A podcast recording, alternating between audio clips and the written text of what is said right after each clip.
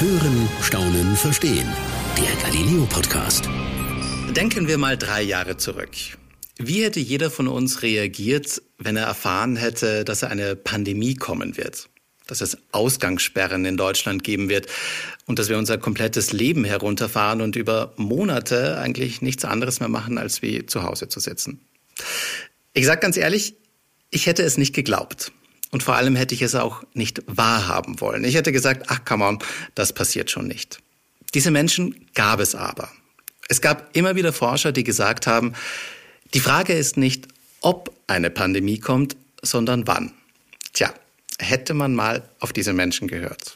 Ich bin Peter Krainer, Galileo-Reporter, und denke mir dabei aber auch natürlich, naja, klar, im Nachhinein ist man immer schlauer. Am besten ist es doch, wenn wir aus diesen Fehlern der Vergangenheit lernen und wir einfach gucken, ja, wie gehen wir in Zukunft mit Krankheiten um, die uns bedrohen. Und ich freue mich jetzt, mit einer ganz lieben Kollegin darüber zu sprechen, die übrigens auf den Tag genau gleich lange für Galileo arbeitet wie ich, Carolin Conrady. Freut mich sehr, dass du heute Zeit hast. Hallo, Caro. Hallo, Peter. Ich freue mich auch sehr. Caro, du hast dich ja schon intensiv mit dieser Frage jetzt für einen Film für Galileo beschäftigt. Jetzt, bevor du berichtest, was du alles erlebt hast, würde mich eigentlich eine Sache schon nochmal viel, viel, viel mehr interessieren. Und zwar, wie ist dein Gefühl eigentlich jetzt mit dem ganzen Wissensstand, den du hast? Hast du jetzt so das Gefühl, wir sind für die Zukunft besser aufgestellt? Oder ist das noch so, naja? Also sagen wir so, ich bin auf der einen Seite mir jetzt viel mehr bewusst, wie viele potenziellen Seuchen tatsächlich irgendwo lauern. Das habe ich jetzt wirklich begriffen in den Gesprächen mit den Expertinnen und Experten. Auf der anderen Seite habe ich auch verstanden und gelernt, wie lang und wie intensiv die da eigentlich dran forschen schon und wie die sich eigentlich versuchen vorzubereiten. Und ich habe den Eindruck, dass da schon eine Menge an Surveillance-Systemen, haben die das eigentlich immer genannt, eigentlich da ist. Und ich habe die Hoffnung, dass die ganze Welt oder auch Deutschland auch ein bisschen eine gesteigerte Bereitschaft haben, für solche wissenschaftliche Arbeit Geld auszugeben, weil wir jetzt halt am eigenen Leib erfahren haben, wie wichtig es ist. Okay, ich bin gespannt. Mit wem hast du gesprochen? Ich war beim Robert-Koch-Institut und habe da gesprochen mit Dr. Fabian Leendertz und mit seiner Forschungsgruppe. Die nennt sich Epidemiologie hochpathogener Erreger. Also die sind genau an diesen ganz, ganz, ganz gefährlichen Keimen dran und versuchen denen auf die Spur zu kommen, möglichst sozusagen schneller zu sein als diese Keime und Viren. Sorry, jetzt habe ich dieses Fachwort, das war mir jetzt ein bisschen zu schnell. Ich habe es nicht so ganz kapiert. Ja, so ging es mir erst auch, aber man kommt dann mit der Zeit dahinter. Das ist Epidemiologie hochpathogener Erreger. Hochpathogen heißt also sehr, sehr krankmachend. Und die Erreger sind eben Viren, Bakterien, alle möglichen Keime eben. Und da forschen die dran. Robert-Koch-Institut kennt man natürlich, jetzt klar von den Corona-Zahlen her. Sorry, ich tue mir so schwer mit diesem Fremdwort. Ich muss das wirklich gestehen. Ich versuche es zu vermeiden, aber du weißt, wen ich meine. Die kennt man natürlich jetzt auch so ein bisschen, auch aus der Politik gerade. Jetzt mal so andersrum gefragt, du hast sie ja anders kennengelernt. Was sind das für Typen? Wie sind die drauf? Ja, gute Frage. Ne? Man kennt sie eher so als die Warnenden immer in der Pressekonferenz und denkt sich so, Aber Fakt ist, das sind diejenigen, die wirklich also die Keime dieser Welt von der Pike auf kennen. Und ich war ja nun auch nicht mit deren Gesichtern für die Öffentlichkeit zusammen, sondern mit den echten Forschenden. Und das sind echt die Jäger nach Erregern, so blöd das klingt. Und die waren... ja, klingt cool. Ja, aber die waren wahnsinnig nett und wie soll ich sagen, das war alles sehr unkompliziert. Ich kam da hin und dann... Das waren teilweise auch sehr junge Leute und ich empfand das als hemdsärmlich und sehr nett. Und ja, wie machen wir es denn?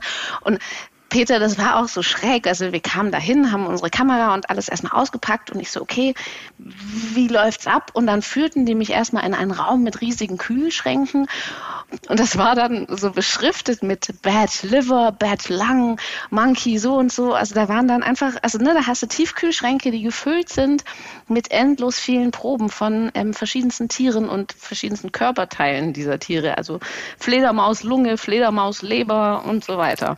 Fand ich schon gleich mal ein Hingucker. Es klingt auch vor allem, ehrlich zu sein, ein bisschen eklig auch. Nein, Peter, das sind ja ganz kleine Stückchen in durchsichtigen Röhren. Das mikroskopieren die dann. Also okay. Du hast keine... Okay. Nein. Klein, ganz klein alles. Wie geht's dann weiter? Was machen die damit? Naja, eigentlich ist das ja schon der zweite Schritt. Oh, okay. Erstmal geht es ganz anders los, weil die reisen tatsächlich regelmäßig in die Gebiete der Welt, in denen solche Seuchen wie auch Covid-19 eigentlich entstehen.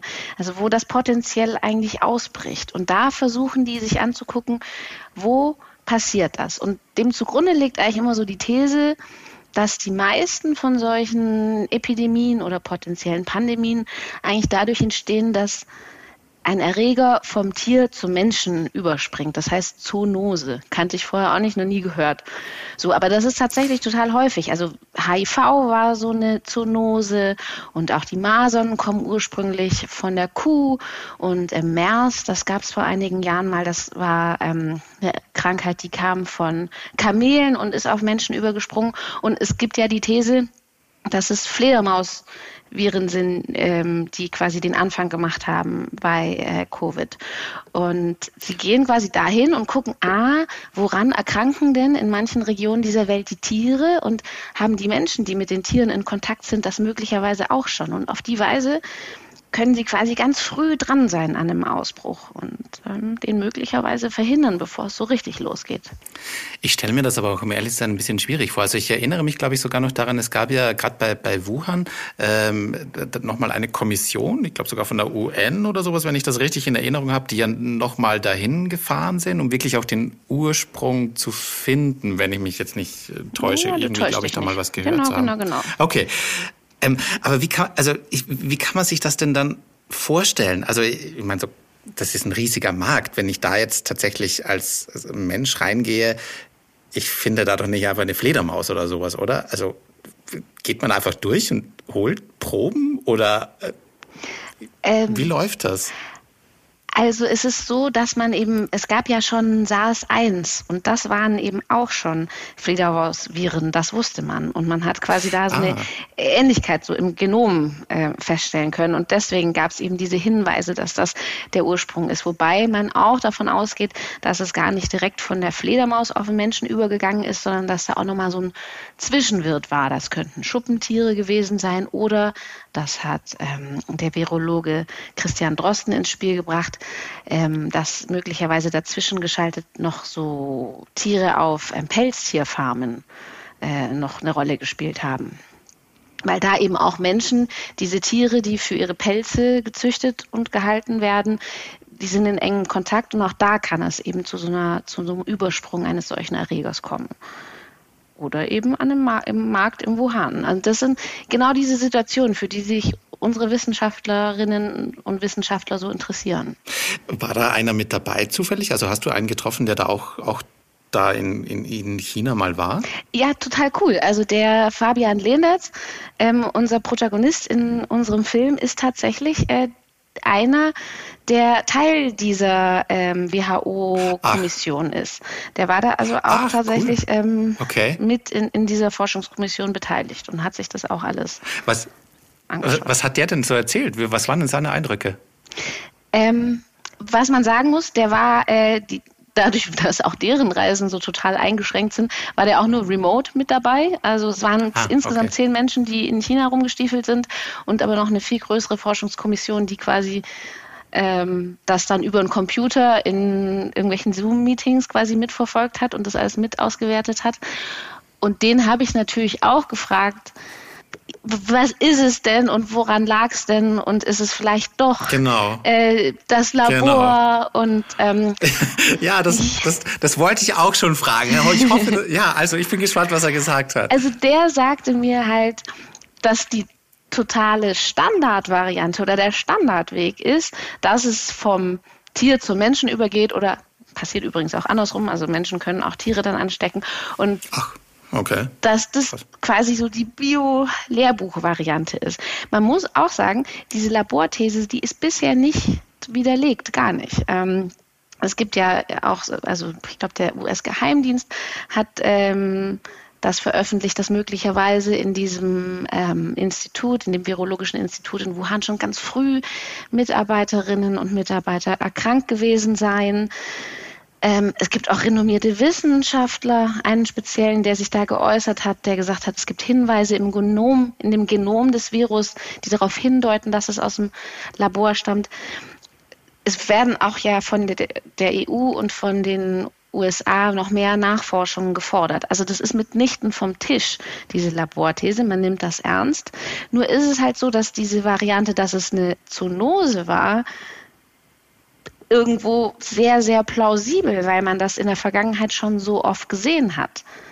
Also auch so der erste Patient, der HIV hatte, wurde von einem Schimpansen angesteckt. Ich habe es vorhin ja auch schon erzählt, ne, mit so vielen anderen Krankheiten. Und einfach deswegen sagt man, naja, das ist das sehr, sehr wahrscheinliche Szenario, ohne dass das andere deswegen totaler Bullshit sein muss.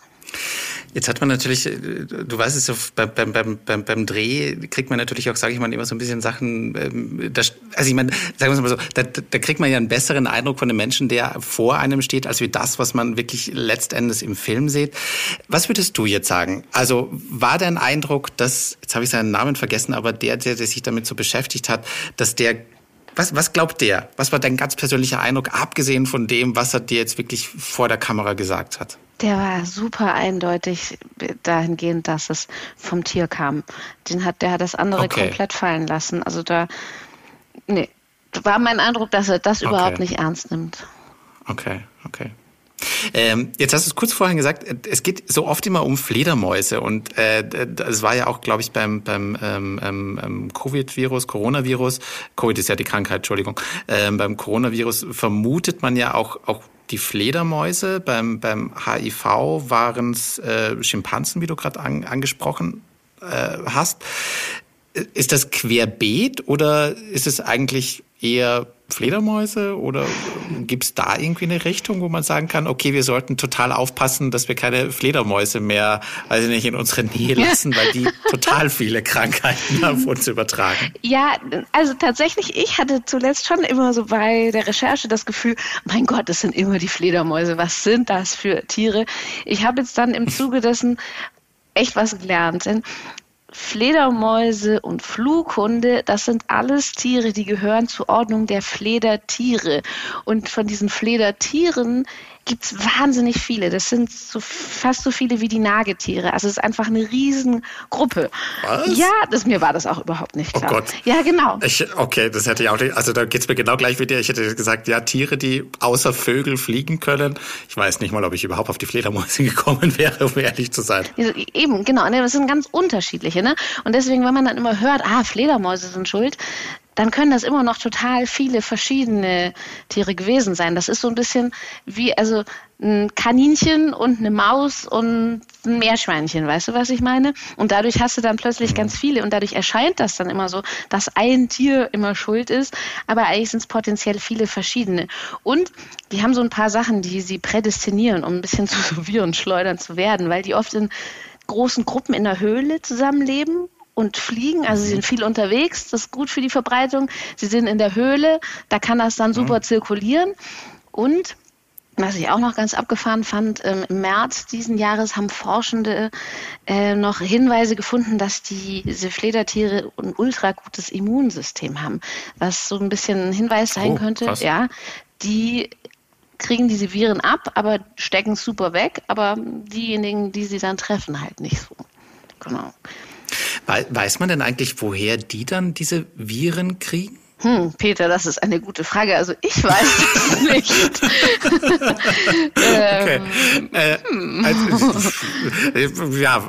Woher kommen Erreger ganz allgemein? Good question. Ja. Ich gebe das mal weiter, sage ich. Alles klar. Du könntest dich ja gerne noch mal melden, die Herren und Damen. Aber trotzdem, also woher die das kriegen, woher auch immer. Aber weiß man denn dann, wie die Erreger von den Tieren auf den Menschen übergehen? Weil das ist, also ich sage ganz ehrlich, wer hat denn schon wirklich Kontakt mit einer Fledermaus? Ich will es jetzt nicht so böse sagen, aber ich meine, die isst doch keiner oder so, oder? Ja, du nicht, aber deswegen ja auch die Reisen in etwas entlegenere Gebiete dieser Welt, weil da werden die durchaus gegessen. Mir war das auch gar nicht so bewusst. Auch das haben mir die Forscherinnen und Forscher erzählt.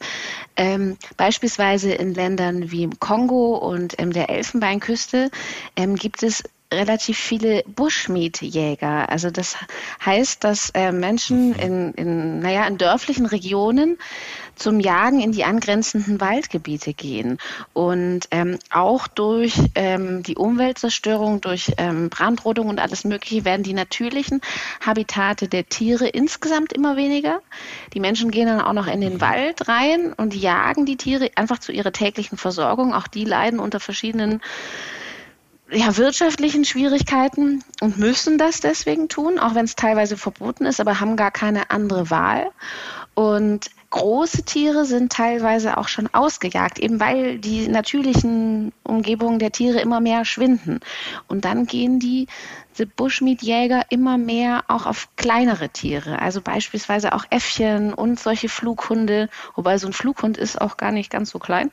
Also das ist schon wie so ein Hündchen, ja, wie so ein Chihuahua. Oh, das war auch ganz witzig, Peter. Das hatte der Dr. Leendertz auch erzählt, weil die ja auch dann viel auf diesen Bushmeat-Märkten, wo das Wildfleisch der Tiere verkauft wird, das ist dann auch was ganz Tolles. Also da werden dann an so einem Flughund ist richtig was dran und der wird dann dort eben verkauft. Und anders als hier ist das eben normal, auch diese Tiere dann da auseinanderzunehmen. Also die Menschen haben Blutkontakt, was eine ideale Situation für eine Infektion ist. Also optimale Bedingungen eigentlich für so einen Erreger.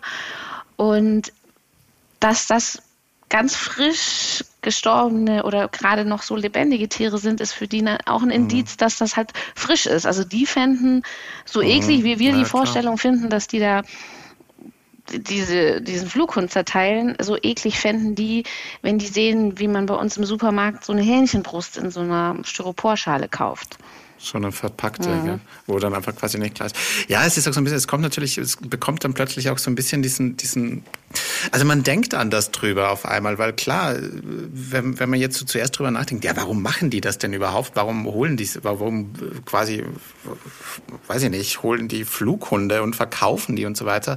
Aber es gibt natürlich auch Gründe, warum Menschen das machen. Genau. Und warum brauchen das. Ja. Und wenn man jetzt an Asien denkt und an diese Wet Markets, so einer wie auch der Markt in Wuhan einer ist auch kulturell verankert. Also ja, uns mag das eklig erscheinen, aber ich verstehe schon auch den Blickwinkel, dass du sagst, naja, das sind ganz, ganz frische, fast noch lebende Tiere, frisches Fleisch und so.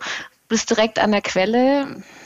Ich verstehe schon auch, wie das gedanklich ein Qualitätskriterium auch sein kann. Ja, geht mir genauso. Ich kann es auch eigentlich nachvollziehen. Ja. Was ich jetzt noch ganz spannend fände, jetzt habe ich schon wieder seinen Namen vergessen, es tut mir leid, ich bin so schlecht mit Namen. Das ist kein Problem, der Herr Leendertz. Wobei ich hatte ja auch eine tolle Forscherin, mit der ich, tatsächlich an die Elfenbeinküste gereist ist und dort für uns gedreht hat. Das war die Dr. Grit Schubert, also die wollen wir nicht ganz vergessen, die war auch super. Okay, ich wollte, um ehrlich zu sein, noch was zu dem Forscher fragen, der bei dieser Kommission mit dabei war in China. Hat der dir auch so ein bisschen erzählt, also durften die da frei forschen? Weil man kriegt ja auch immer so ein bisschen mit, China war ein bisschen, sagen wir mal, restriktiver mit dem, was sie westlichen Forschern gezeigt und wirklich gelassen haben. Hat er da ein bisschen was erzählt? Nicht so richtig. Also er war ja eben auch nicht direkt in China, sondern nur remote dazugeschaltet. Ich habe das anklingen lassen, da hat er nicht viel dazu gesagt. Also er schilderte es so, als seien die Bedingungen gut gewesen und als sei es halt schlichtweg das Naheliegendste mit dem Übersprung Fledermaus, Zwischenwirt, Mensch und alle Details seien noch völlig unklar. Man muss viel, viel, viel, viel mehr noch forschen. Hm. Verstehe, natürlich kann so jemand jetzt natürlich auch nicht vor der Kamera schon sagen, ja, so und so und so ist es. Ach, darf man natürlich nicht vergessen, was uns die Menschen sagen, sagen sie ja auch immer einem großen Publikum. Ja, und das vergessen die mit Sicherheit auch nie so ganz. Ja, klar. Trotzdem hatte ich das Gefühl, dass der sehr authentisch erzählt hat. Also ich meine, das ist auch ein Typ, der irgendwie schon seit Jahrzehnten genau an diesen Zoonosen, also an den Erkrankungen forscht, die von Tier auf Menschen übergehen. Ja, das kommt dem plausibel vor, weil er das schon gesehen hat. Der Typ hat den ersten Ebola-Patienten aufgespürt, so quasi, ja. Also, ach, krass. Ja, total. Das war, okay. Das kann ich dir eigentlich kurz erzählen, weil ich die Geschichte selber total verblüffend fand. 2014, 15 war ja der große Ebola-Ausbruch in Westafrika. Die sind hingereist. Und dann kriegten die schon so Hinweise auch von den lokalen Behörden, das müsste wahrscheinlich in so einem speziellen Dorf, könnte es losgegangen sein. Dann sind die da hingefahren und waren dann da auch länger mit den Leuten aus dem Dorf zusammen und haben halt versucht, dem Ganzen auf die Schliche zu kommen. Und dann hatten die Dorfbewohner denen auch erzählt, es gab im oder neben dem Dorf so einen ganz großen, ausgehöhlten Baum und da sind die Kinder immer zum Spielen hingegangen. Und das war aber gleichzeitig auch ein Ort, in dem so eine Fledermauskolonie gewohnt hat. Ach nee. Mhm. Und der Emil, ein kleiner Junge, der war eben dort auch immer beim Spielen und der hat sich mutmaßlich da angesteckt und dann in Folge seine schwangere Mutter und seine Familie und so nahm das seinen Lauf. Sie konnten den allerletzten finalen Beweis nicht erbringen, weil die Dorfbewohner mitbekommen haben, also da wurde dann übers Radio schon auch gesagt, man soll Kontakt mit Fledermäusen vermeiden und so. Und weil die das dann schon gespannt haben, dass da irgendwas nicht gut ist, haben die diesen hohlen Baum angezündet. Das heißt, als die Forscherinnen und Forscher da ankamen, war der schon verkohlt und man konnte quasi es nicht mehr so ganz final sagen, das war das, aber das ist ein sehr, ja, also das ist der wahrscheinlichste Hergang, wie tatsächlich Ebola 2014 seinen Ursprung genommen hat. Und es hat ja immerhin 11.300 Menschen dahin gerafft, also das war ja schon echt schlimm. Wahnsinn. Wahnsinn. Ich wusste gar nicht, dass das auch von Fledermäusen kam. Ich muss ehrlich gestehen, ich habe das, klar, das ist so, wie ich anfangs gesagt habe, man hat halt immer so das, man hatte sehr lange das Gefühl, das ist immer alles so weit weg und hat sich dann gar nicht so damit beschäftigt. Aber dass das auch von Fledermäusen kam, krass. Also, okay. Deswegen machen wir ja den Podcast. Aber ja, genau. Aber ich habe es mir dann auch gedacht, also ich finde, mit heutigem Wissen würdest du, also ich kann mich erinnern, wie ich das damals in den Nachrichten verfolgt habe mit Ebola und mir tat das so leid und es war ganz schlimm. Aber ich hatte nie Angst, dass das zu uns kommt. Und heutzutage hätte ich das aber. Ja, genau. Es ist genau, also lustigerweise, mir geht's genau gleich wie dir. Ich habe auch damals, come on, das kommt never ever nach Europa. Und lustigerweise auch in dieser ganzen Pandemiezeit, ich hatte auch mal irgendwie mit Freunden drüber gesprochen. Ja, jetzt stell dir mal vor, das wäre irgendwie mit Ebola passiert oder so einer Krankheit, die um einiges, glaube ich, dramatischer ist, als es Covid ohnehin schon ist. Also, ich glaube, ich weiß, kann man eigentlich sagen, wir hatten damals Glück? Einerseits ja, also eine Epidemie hat immer das Potenzial, sich auszuweiten, aber letzten Endes gab es so ein paar Unterschiede bei den Erregern. Also wir hatten halt sozusagen eher mit Corona Pech, weil da einiges zusammenkam. Also eine besondere Schwierigkeit bei Covid-19-Patienten ist ja immer, dass nicht alle sind symptomatisch und du hast auch welche, denen man es gar nicht anmerkt und die stecken auch weitere an. Dagegen jemand, der mit Ebola infiziert ist, der ist richtig schwer krank und deswegen können die auch viel schneller isolieren und so wird diese Krankheit nicht so verdeckt so krass weitergegeben. Und das macht so einen Unterschied so ein bisschen. Genau. Und eine Riesenrolle spielt natürlich auch, wie mobil sind die Leute an dem Ort, wo die Epidemie ihren Anfang nimmt. Und wenn das in so einem kleinen Dorf ist, wo keiner je rauskommt, dann rafft es die Bevölkerung hin. Das ist zwar tragisch, aber dann nimmt das quasi so sein Ende. Aber wenn das an einem Ort ist, wo die Leute viel reisen und so, dann hat das halt das Potenzial, dass sich das überall ausbreitet. Wie in einer Millionenstadt in China, wo natürlich, klar, da sind viel mehr Leute, die auch international unterwegs sind. Ja. Haben wir ja gesehen. Du hast eine Forscherin angesprochen von der Elfenbeinküste. Da bin ich jetzt auch sehr neugierig, wen du da kennengelernt hast. Ja, das war die Dr. Grit Schubert. Das war auch eine ganz spannende Frau. Die ist quasi zum Zeitpunkt unseres Drehs an die Elfenbeinküste gereist, zusammen mit einer Kollegin. Und die haben für uns vor Ort dann eben auch mitgedreht, weil wir nicht mit durften, eben auch wegen Corona. Und aber das machen die auch regelmäßig. Also das war jetzt nicht deren erster Trip. Und dort sammeln die tatsächlich die Proben, die wir eingangs schon besprochen haben, was bei ihnen dann im RKI im Kühlschrank lagert. Das sieht so aus, dass die in den entsprechenden Gegenden Fallen aufstellen, Lebendfallen für Tiere und denen dann Blut abnehmen und einen Rachenabstrich machen und die auf diese Weise untersuchen. Außerdem gehen die auch eben in den Dschungel hinein. Da gibt es zum Beispiel eine Kooperation mit dem Max-Planck-Institut, mit dem Thai-Schimpansen-Projekt. Das ist eben auch an der Elfenbeinküste, wo die genau die Affen beobachten, weil nämlich etwas, das einen Primaten krank macht oder tötet, das ist für uns Menschen auch saugefährlich, weil die uns eben so ähnlich sind. Und deswegen schauen die sich die sehr genau an.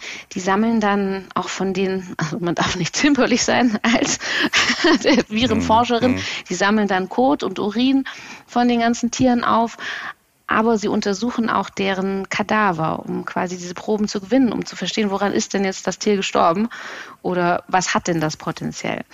Genau, das ist sowas, was die da machen. Das verändert gerade so ein bisschen mein Bild von diesen Forschern. Also wir haben ja damit begonnen, die stehen da alle in einem Labor irgendwo in Berlin mit Kühlschränken. Es scheint auch Teil deren Job zu sein, mal in die Scheiße zu greifen, ganz böse gesagt. Also das hört sich ja fast so ein bisschen an wie so im Film, sage ich mal. Wie heißt der denn, der berühmte? Ach, ich habe es wieder vergessen, keine Ahnung. Indiana Jones wollte ich sagen. Fast so ein bisschen hört sich das, um ehrlich zu sein, an. Aber ich frage mich gerade, warum Elfenbein? Küste. Also da gibt es eben diese Kooperation mit diesem Primatenprojekt, wo die halt schlichtweg die Gelegenheit haben, diese Tiere gut zu beobachten. Das Ziel ist ja immer, dass du nicht die natürliche Tierwelt noch mehr störst. Und da ist halt quasi einfach, da leben die und da gibt es schon quasi die ganze Infrastruktur eben auch mit anderen Forschenden und es ist dann eine gute Gelegenheit so zum Beispiel. Aber es ist schlichtweg eine Region, die halt das Potenzial hat, dass von da was kommt, weil die eben selber zum Teil auch ein sehr schwaches Gesundheitssystem haben. Das ist auch der andere total wichtige Teil des Projektes, was sie da haben, das nennt sich Andemia und da geht es eben ganz gezielt darum, dass du eben auch Gesundheitssysteme und die Leute vor Ort stärkst in ihren eigenen Forschungsbemühungen und eben auch in der Untersuchung, die machen. Also die haben auch ganz viel Material und Know-how mitgebracht für PCR-Tests. Also die sind nicht nur für die Tieruntersuchungen dahin geflogen, sondern die waren auch vor allen Dingen ganz viel bei dieser Reise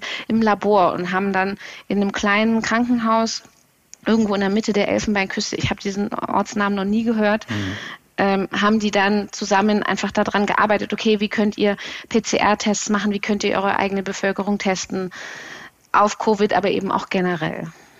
Also quasi die holen sich dann nicht nur, sage ich mal, die Ergebnisse, die man für unsere Forschung braucht, sondern tun auch was dann für die lokale Bevölkerung, klingt ein bisschen so.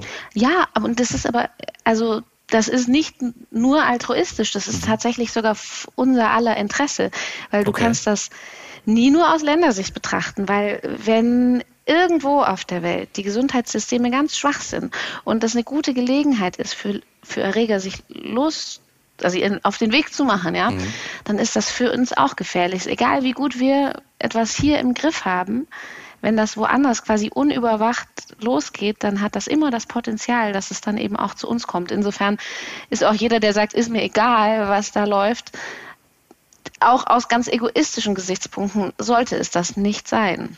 Ich verstehe. Ich stelle mir aber jetzt gerade die ganze Zeit die Frage, man ist ja, also in meiner Gedankenwelt ist das ja alles noch ein sehr, man geht dann hin, nachdem schon etwas ausgebrochen ist. Also ist das dann nicht eigentlich immer schon zu spät? Ja, die gehen hin, wenn schon was ausgebrochen ist, aber jetzt zum Beispiel an der Elfenbeinküste gibt es im Moment ja keine Probleme. Also das machen die präventiv. Das sind Surveillance-Systeme, wo es genau darum geht, zu überwachen und zu beobachten. Du wirst nie alle Viren, die gefährlich werden könnten, für uns überwachen können. Also allein in Tieren gibt es irgendwie 320.000 Viren, die das Potenzial haben, auch für uns schädlich zu sein. Die kannst du nicht alle im Blick behalten, aber du kannst halt versuchen, an den gefährlichen Punkten quasi ein Auge drauf zu haben und dann quasi früher dran zu sein. Das hat auch der Forscher gesagt. Ich habe den gefragt, aber das heißt ja dann, hätte man Corona verhindern können. Und dann sagt er, ja, theoretisch schon, wenn man in noch mehr Überwachung investiert hätte, ne? Aber er sagte auch, man muss realistisch bleiben. Es ist wirklich ein ganz besonders fieser Erreger mit so tricky Eigenschaften eben von dieser verdeckten Ansteckung, auch von nicht symptomatischen Patienten. Also er sagte auch, also wie realistisch ist das, weiß man nicht. Aber ja, theoretisch, wenn der überall dahinterher wäre, ja, hätte er verhindern können. Ach, krass. Woran, also würde das dann funktionieren, sage ich mal, mit mehr Personal? Oder mehr Forschung? Ja, aber auch dann müsstest du natürlich Glück haben. Weil es sind, also wenn das 320 Viren sind, von denen sie schon wissen, und dann gibt es vielleicht noch irgendwas, wovon sie gar nicht wissen.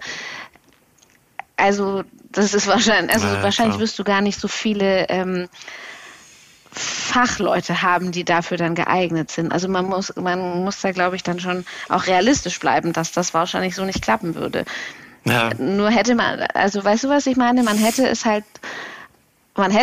spotten können mit entsprechend viel Geld und Personalaufwand, ob man es dann auch tatsächlich hätte in Schach halten können. Das ist auch nochmal die nächste Frage. Stimmt, das spielt doch so viel zusammen. Und wir sind natürlich jetzt auch schon in einer sehr, sehr hätte Diskussion und was wäre, wenn gewesen. Und ja, natürlich quasi zurückblickend ist wie schon anfangs gesagt, vieles immer einfacher. Aber die Frage ist viel eher quasi, ja, wie geht's weiter? Mit allen Menschen, die du da kennengelernt hast, waren das Typen, wie du sie erwartet hättest? Nee, gar nicht. Ich hätte mir solche Forschenden wahrscheinlich etwas, steifer irgendwie vorgestellt.